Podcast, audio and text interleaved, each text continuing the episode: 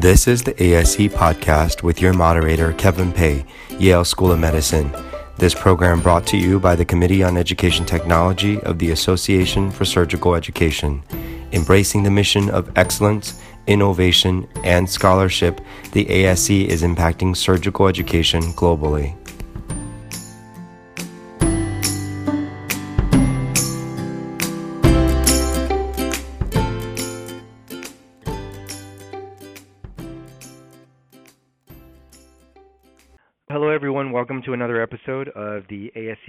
Podcast.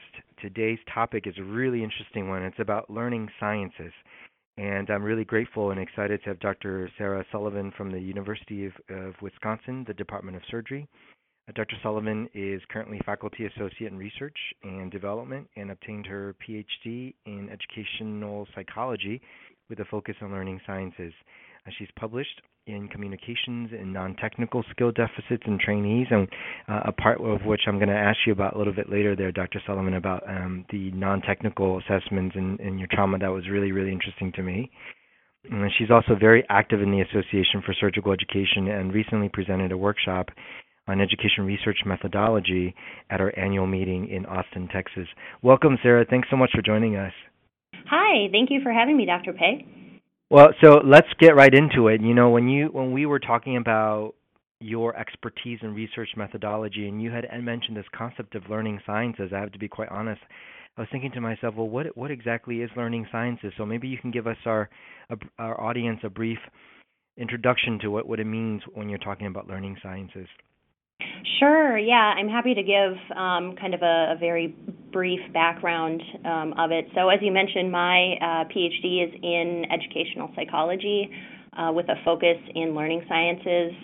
Um, so, learning sciences essentially is the study of learning environments and um, taking different approaches to the study of how to make them most effective um, how to understand the needs of learners with different backgrounds and characteristics, um, how the uh, the sociocultural environment um, is affecting the learning that's going on, and, and really trying to take all of those different pieces into consideration when we're thinking about um, the overall effectiveness of of the learning that's going on in any situation. And so, the thing that I actually love about um, the learning sciences and its approach and perspective is that it's it's very much interdisciplinary. So mm-hmm. um, there's a wide range of people who may um, do research or work in this area or call themselves learning scientists. Um, so it can include perspectives from psychology, computer science, um, anthropology, sociology, um, neuroscience, education um, just to name a few. And so it really provides um, a way to holistically study um, the learning that's taking place in in various situations and environments. Uh, so you know, I really I'm really intrigued by this idea that uh, you're studying learning as it happens. And it sounds like, uh, correct me if I'm wrong, but it sounds like that you, uh, as an education psychologist and a learning scientist, are in the actual learning environment and and you're actually in the thick of it all. Is that is that uh, a correct interpretation?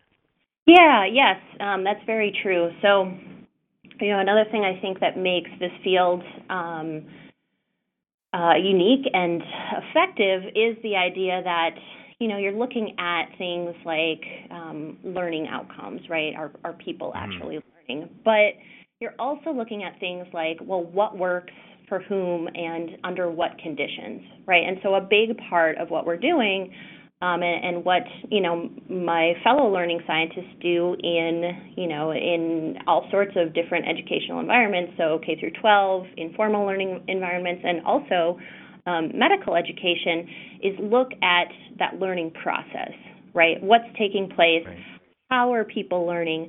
How again is the context or the way in which we um, are approaching learning in particular situations, how is that affecting the learner, and how can we um, how can we tailor and adapt um, what's going on for learners with particular um, needs or particular backgrounds, right? And so that's something I actually really love about it, and I think um, makes it particularly well suited to medical education, which, as we know, is a very um, complex learning environment with a lot of different learners um, at different levels. Uh, you may have, you know, I'm just thinking of, of, even a case in the OR, right? You may have a medical student, um, a resident, maybe two, who are at different different levels in on their career paths, and then potentially a fellow, right? And you have to think about, well, how do I um, in addition to taking into consideration um, the patient, obviously, since patient safety is the priority,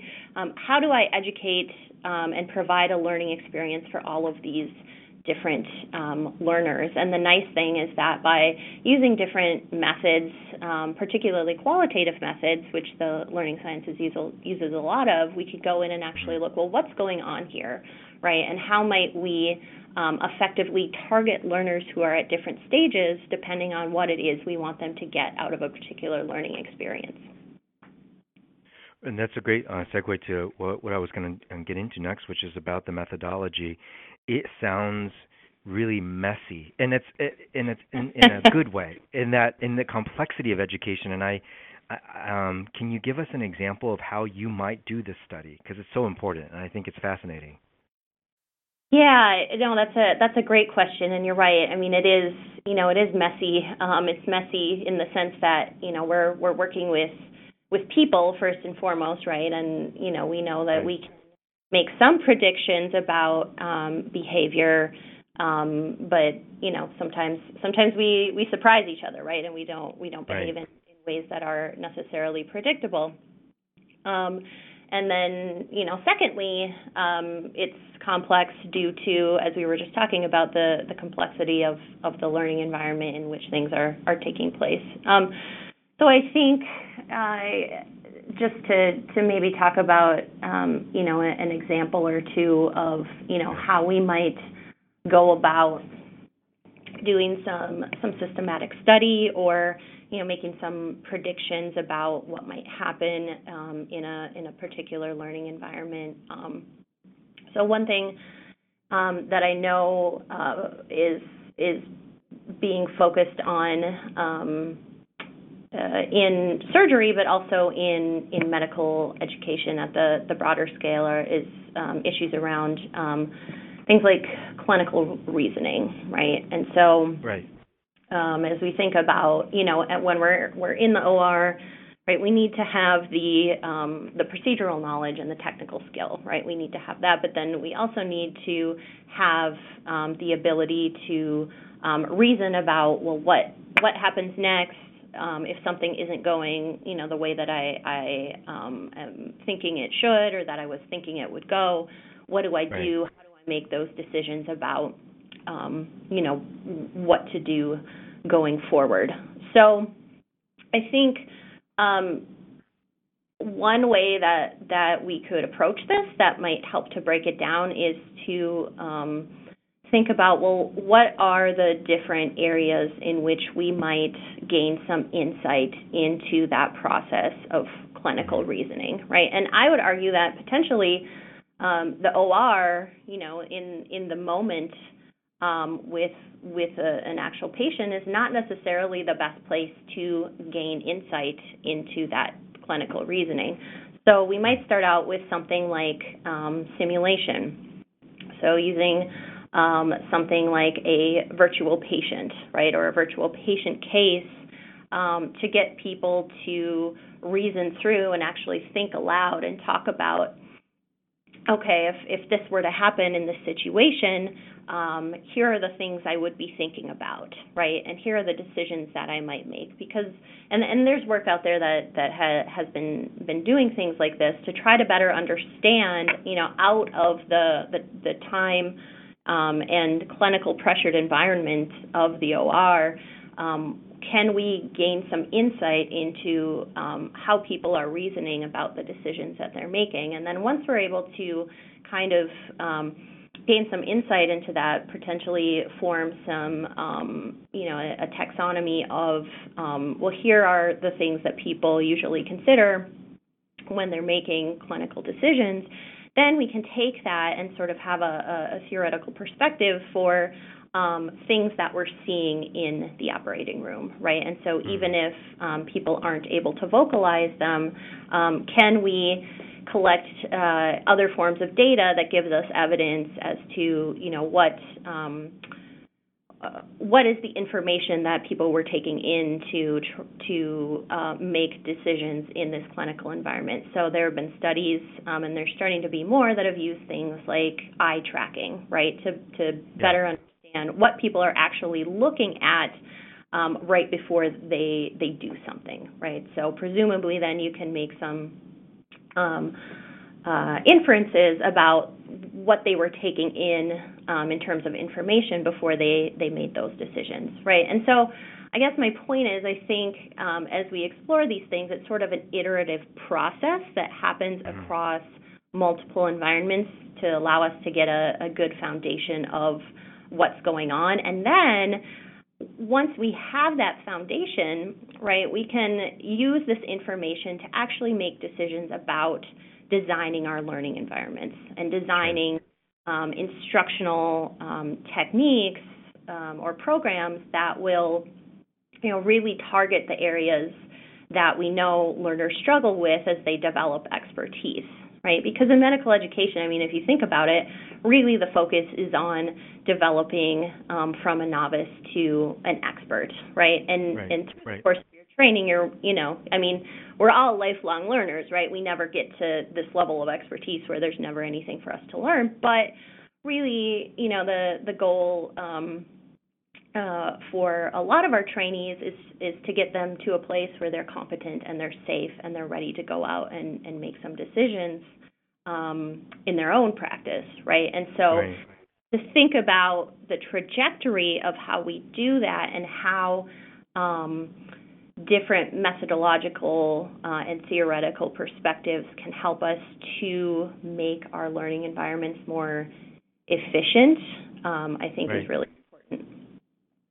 Right, and it's it's it's an incredibly important uh, goal and outcome of interest. And I, you know, with the as, as I was doing the background in preparation for our uh, chat today, I came across a lot of discussion of theories and education theories, and I got a little lost in terms of it, because what what you're describing sounds like a really practical approach to looking at the learning environment um, in a novel but practical way. How do we affect it? How do we change it? And yet, a lot of the discussion surrounding it seems to be discussing about learning theories. So, my I guess my question would be: Are you, as a learning scientist, reformulating educational theories, or are you sort of just being as practical as possible and trying to come up with solutions to best enhance that learning environment? You know, I, I think it's both.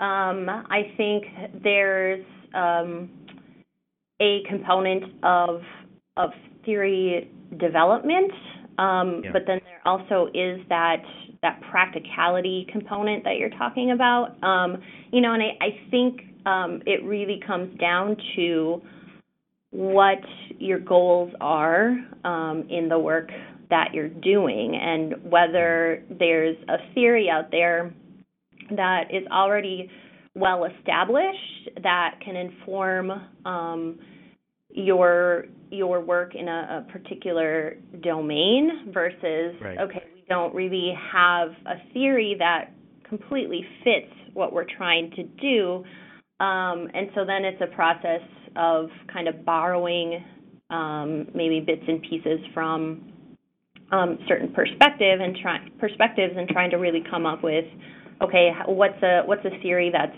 um, informative for our approach um, so to give just an example of that, right, to, if we want to go back to our, our clinical reasoning um, that we were just talking about and thinking about the cognitive processes that go into that. So there's um, Anderson's adaptive character of thought theory. It's called the ACT-R theory. Um, and essentially what it boils down to is that um, things like clinical reasoning, diagnostic, uh, diagnosis, decision making, um, are uh, kind of an interaction between two different types of knowledge. So procedural knowledge, how to do something, and then um, uh, declarative knowledge, what are facts. And so obviously to make um, clinical decisions, you need to have a good um, background of um, uh, clinical knowledge, but you also need to know um, again, okay, in what situations is this knowledge relevant and appropriate? And then based on you know knowing what's going on, what should I do? That procedural mm-hmm. knowledge, right? And so we can, um, as we're looking at how people are making clinical decisions, right? We can use that theory to kind of focus the things we look at and we could target both their declarative knowledge like do they actually know the facts and their procedural knowledge. So if they're getting the facts right do they know you know when it's appropriate to do something right? And so it kind of helps us to put into to buckets um, the things that they're doing as they make clinical decisions, and then we mm-hmm. know better how to intervene, right? Is it an issue with their procedural knowledge? Is it an issue with their declarative knowledge, right? So, I mean, that's a little sure. bit of an oversimplification of, of clinical reasoning, certainly, but it does give us some guidance um, as to how to approach it rather than just coming right. in and saying, okay, well, what's going on here? What are people doing, and how do we help them? A lot of what you've been discussing sounds like it eventually ends up in the a very popular topic nowadays uh, in, in terms of assessment. And how does the learning sciences play into this field of I mean we have to at some point measure I think we have to measure how well our learners are doing. And and you frequently brought up this concept of well if the end goal is to enhance their learning so that they become competent or an expert we have to be able to measure that somehow. And how do you see learning sciences play into that assessment and evaluative process? So definitely, uh, and and I feel um, you know at least for me um, coming into medical education. So my my previous work and my dissertation work was all in K through 12, and so stepping into the field of surgical education um, was a new realm for me uh, e- even though clearly a lot of what I do um, translates into this environment. So, I think yeah, a lot a lot of people would argue we are kind of like kids in surgery. so. so, I mean, I I think that that that's one thing. Um, that's one uh, thing as I um, as I entered this field that I needed to kind of wrap my head around and and, and help people think about. Um, and I, I still do this um, with my colleagues here in Wisconsin, and this is it's something that I really enjoy. Is actually thinking about um, almost like that, like a backwards design perspective on um, developing a learning environment, right? And starting out with, right. okay, what what is it that we actually want our learners to be able to do or know or think or feel, right? Like, what is the goal of what we're doing, right? And from there, I think it makes that assessment piece much easier, um, the the learning environment design much easier because once you have your your goal in mind, you can think about okay, well, what are the best ways to um, to assess this, right? What what you know what what data can I capture that is going to let me know that this trainee can do the things that I want them to do, right? So with technical right. skills, um, it may be a little more clear cut, right? Like, right.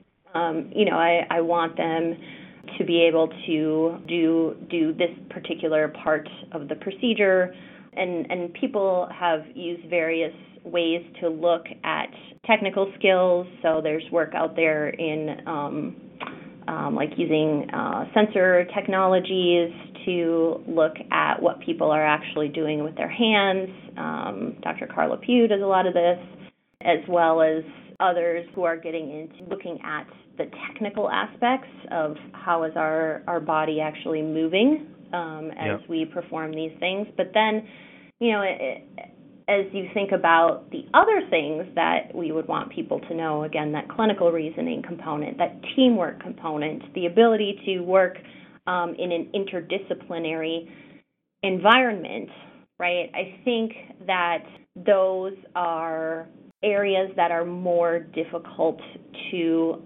objectively quantify but again, people have have done work in this um, in medicine. So Susan Steinemann with the you know the T-NOTECHS, thinking about the trauma. That's something that we've used in in our work, right? Like trying to right. um, sort of articulate and quantify. Well, what does this look like, right? But I think for me, again, to bring it back, coming into medical education, it's it's very different than K through 12 in some ways. In that, you know, in K through 12, there's, I mean, we have standardized assessments. You know, you can debate about the validity of those assessments and you know whether or not they're best the best measure but you know i, I think um, in some ways we have much more objectified ways of articulating well here's what we want students to come out with i don't think that sure. that has ex- existed to that extent in medical education but i think that that's changing with things like the entrustable uh, professional activities that have come out, when, and many people have done um, work related to that for medical students, um, yep. residents, and fellows. So here in Wisconsin, we're actually part of the pilot uh, for the entrustable professional activities that is being sponsored by the American Board of Surgery to really kind of look at well what are the behaviors that we expect from our from our residents when they leave general surgery training? Like what what does it mean to be a general surgeon? And that was actually a question i had asked you know when i first started. I'm like okay what what what do you expect someone to be able to do once they leave and you know it, i didn't really get necessarily a very clear answer on what that was. And I think, you know, this is at least one approach, and there's others out there, to sure. trying to actually articulate the behaviors that are expected of people um, when they leave general surgery training. So, to come back to the role of the learning sciences in that, then, right, once we have those, those behaviors and these skills that we want people to demonstrate, then we can back it up and say, okay, what what's the evidence for them being able to exhibit these things? Like what would we take as as evidence that would make us fairly confident that they are able to do these in a competent way? And then right. once we have, you know, kind of established these metrics, then we can think about, okay, let's go in and see how well people are doing the, these things. And if they're not doing it to the level that we would expect, then we start thinking about things like like developing instructional programs or curricula or interventions to help them reach these points. Sure. Uh, it's it's I feel like I'm giving an explanation that's kind of vague and I think, you know, partially because it, it, it kind of is because it's going to depend on, you know, what the focus is of, of what you're doing. But I Right. I can't stress the importance enough of really being able to objectify those outcomes and those behaviors and then trying to work from those to understand whether or not they're actually occurring and how might we we target those behaviors particularly for for learners that that may be struggling with them. Yeah, absolutely. I think everything you're saying is so important because one, I think there's common misperception that the work we do in education is not really science. In other words, it's not. It, sometimes it's hard to get p-value. Sometimes you, we don't get we don't get survival curves and so on and so forth. So number one, I think it really sets out the importance of uh, objectively assessing and, and studying important concepts in education. But also, it sounds like this process is very goal oriented. That there is an outcome of interest that we're trying to affect, not just purely watching and describing, right? Which right. is sometimes what I think people think we do in education is we just describe and we just see, oh, this is what's happening. But you're really finding solutions through learning sciences. Yes, yes. So, um, it, right, just as you said, it, it, it definitely is a science. There are outcomes that we're we're looking at, and I think you know I, I feel like I think your comment is correct, but I also feel like that's changing, particularly as you know we develop large groups of people who are interested in medical education and um, you know in in surgical education. Um, I mean, the Association for Surgical Education, I know, has been a, a great resource for me um, and a great uh, source of, of colleagues, you know, getting to meet people like you and others who are really passionate about education and surgery and, and do look at it as a scientific practice, which it is, right? Yeah. Absolutely, you know. absolutely. Sarah, I read with fascination your um, very recent article in Surgery on this concept that's completely foreign to me. So I, have been dying to ask you about it, uh, and I wanted you to share with the audience about this concept of epistemic network analysis. And um, just just so so the audience knows, it's in uh, April. The it's already an EPUB on surgery in April 2018, and the title is using epistemic network analysis to identify targets for educational interventions in trauma team communication. And I, you know, I'm not just interested in it because I'm a trauma surgeon, but it's just fascinating. So, can you can you give us a little back, background about this study and what you found? Sure, sure, happy to. Um, so, epistemic network analysis was developed here, actually, at the University of Wisconsin, um, by Dr. David Shaffer, who um, is also an educational psychologist, um, but who has a background in uh, actually a, a, little bit in, in medical education, um, engineering, and then um, communications. So um, his interest was really in okay, we have these very complex learning environments, but particularly in um, uh, professional environments, so things like medicine, engineering, um, and, and things of that nature, we have the development of um, what he refers to as epistemic frames. And so mm-hmm. our epistemic frame is really the way in which we see the world, right? And if you think about practitioners, it's it's the the frame from which they approach the work that they do. So as an educational psychologist, I have a particular lens through which I see the world and the work that I'm doing in education, right, which we're talking about today.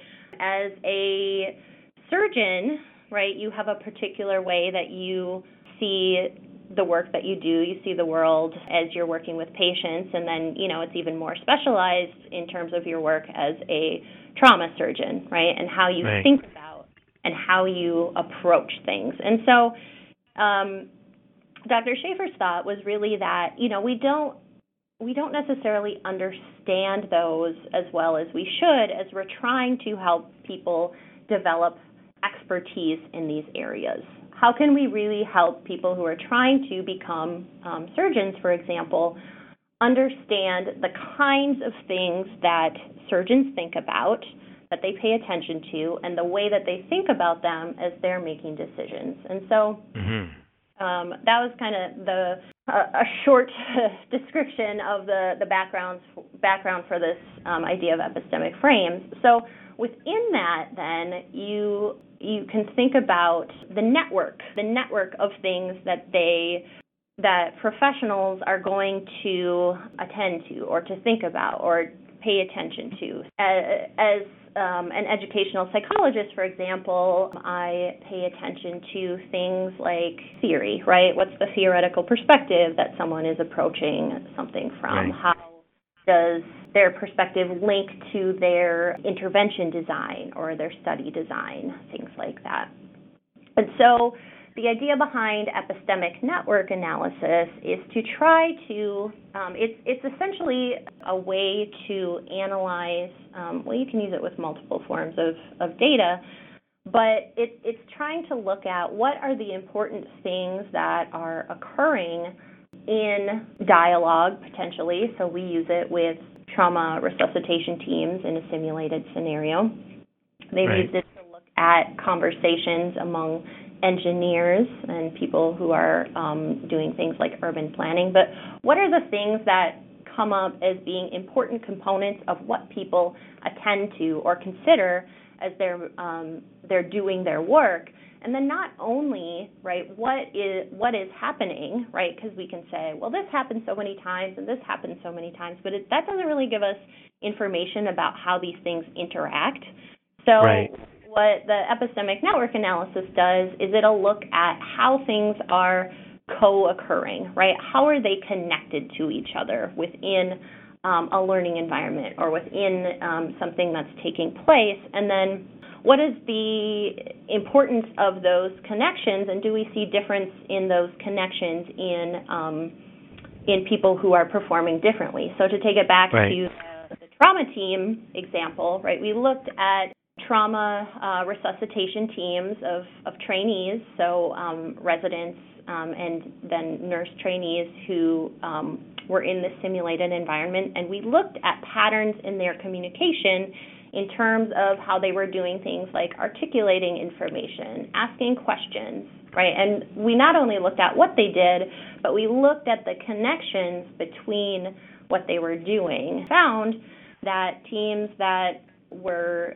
articulating things and talking in, in specific ways actually seemed to be related to how effective they were in providing treatment to the patient. So, you that's know, really fascinating. Yeah, that's really fascinating. I was just gonna say I'll put in a I'll put in a, a plug for the article if if you're interested in in finding out more. You know, certainly we describe um, our analysis there and, and some of our major findings. But I think you know people have said, well, why is it important to understand this? Well, I think it's important to understand this because it gets back to that whole idea we were talking about about how do we objectify things, right? How do we sure. how do we concretely tell someone, okay, if you want to be you know, a, a, a, an effective trauma team leader, right, or an effective right. nurse in this environment. What is it that you should actually do? And this is helping us to to figure out, okay, here are some concrete things that we can actually advise trauma resuscitation teams to do that may have impacts in the, the clinical realm. Yeah, it's it was really really fascinating read. I I kept on I kept on searching more and more about um, this uh, epistemic network analysis concept, and uh, I'm going to figure out how to put a link onto our podcast site at the at the ASE website so that um, for those of you interested in audience that you can click on it and and go read Dr. Sullivan's uh, very interesting article about it recently. Sarah, we're going to come to a close here, but I first of all, congratulations on all this really fascinating things. As with all of our other podcasts, I know that we oftentimes leave the audience with lots and lots of questions, and that's just probably a sign of a great expert. Um, but I hope that this discussion will have uh, stimulated interest in this concept of learning sciences, and maybe for our audience members to reach out to you and to see what they can learn from you and whether or not there are opportunities for collaboration. Oh, that would that would be wonderful. I mean, yeah, you know, as you said, we've we've only really scratched the surface, and you right. know, I, I um I agree. Like I, I've only gotten to give a, a little bit of, of perspective on you know learning sciences and its role in medical education, and I just have to say I certainly am not the the most expert person when it comes to this. I just want to make that clear. I've I've been doing this you know in surgical education for only four years now, and I've learned a lot. But you know there's others out there who are learning scientists uh, Dr. Emil Petrusa is one that comes to mind who's been been doing this for a while and would also have some great insight. And coming back to the the whole ASE community, um, yeah. it's it's such a such a great resource. And I think as educational psychologists and learning scientists, but also, I mean, I know we have people in industrial and organizational psychology, cognitive psychology, you know, sociology who approach things in, in different ways. Um, yes, I, I, I would encourage um, anyone to, to reach out to me or to others um, in the community who have a similar background because I think, you know, I, I think that's one thing that ASE is working really hard to do is to kind of help us to to form these partnerships so that we can we can do really strong research, but also um, design really strong learning environments. And I could not do any of that work without my um, collaborator, uh, Dr. Hee Soo Jung, who's a trauma and acute care surgeon here at Wisconsin. I mean, he mm-hmm. um, and others were really leading the the trauma uh, simulation program before I got here, and then fortunately for me, I was able to come in as a collaborator, and we were kind of able to take it to the next level in terms of learning sciences, applying some um, unique perspectives and approaches to it, you know, the epistemic network analysis, and really kind of taking it to the next level. And I just think that surgical education, like, there's so many people who care so much about it and who, who are doing such innovative things. And there's so much room for growth, particularly right yep. now, and I think we're ready. And so, yeah, I'm I'm really excited about what the next few years will bring your passion and, and, excitement for it is going to definitely be contagious. And I, as we um, close the podcast, for those who are interested in a career in surgical education, we would love to hear from you. Just a couple of tidbits about um, advice on, on how to how to succeed and what to do.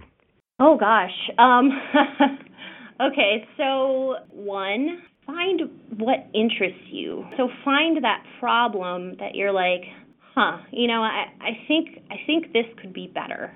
Right? I think this could be better and I'm really interested in how to to do that. Whether it's things like um, you know, preparation for the OR and, you know, how that influences the learning that takes place there, whether it's like feedback, um, whether it's clinical reasoning, um, you know, I know that these are, are things that, that people out there are, are working on, but but find the thing that you're passionate about that you're like, I really want to solve this problem because that's what's going to sustain you um, as you experience challenges, uh, right? Like a paper getting rejected, you know, trying to implement an intervention that doesn't work out, running up against like red tape issues that that come up in in a learning environment such as a hospital, right? But if you have that like if you have that problem that you're like this is really important to me and I really want to work towards it and solve it, that can sustain you through a lot.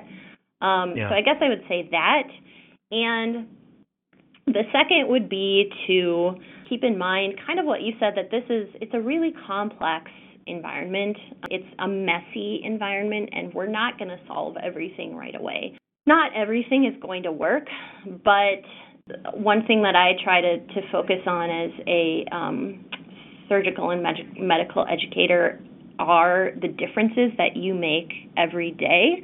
Um, and I think that, you know, is particularly important for people who are, are teaching in the clinical environment um, and who have an educate a program in surgical education, be it research focused or not, right? Is that sometimes right. it can be difficult to see the fruits of our labor, right? But yeah. if you think about, you know, all the individual interactions that you have with learners every day, and so maybe you're not making impact on a grand scale, but like, you know, maybe you got a medical student who never considered surgery really interested in surgery and considering it as a career, right? Like that's a yeah.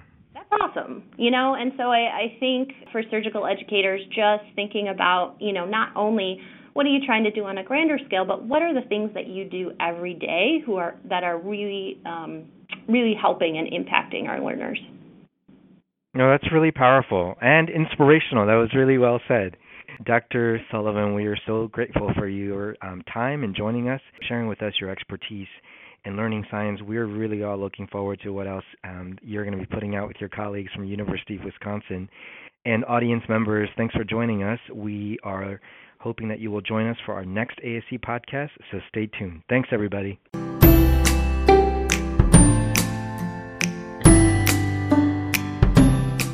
And that wraps up another edition of the ASE podcast brought to you by the Committee on Education Technology, the Association for Surgical Education. You can check out many great resources on the ASE website at www.surgicaleducation.com. And be sure to subscribe to our podcast series where we discuss pressing issues in surgical education. We invite you to join ASE and get involved and wish you success in your pursuit of surgical education excellence.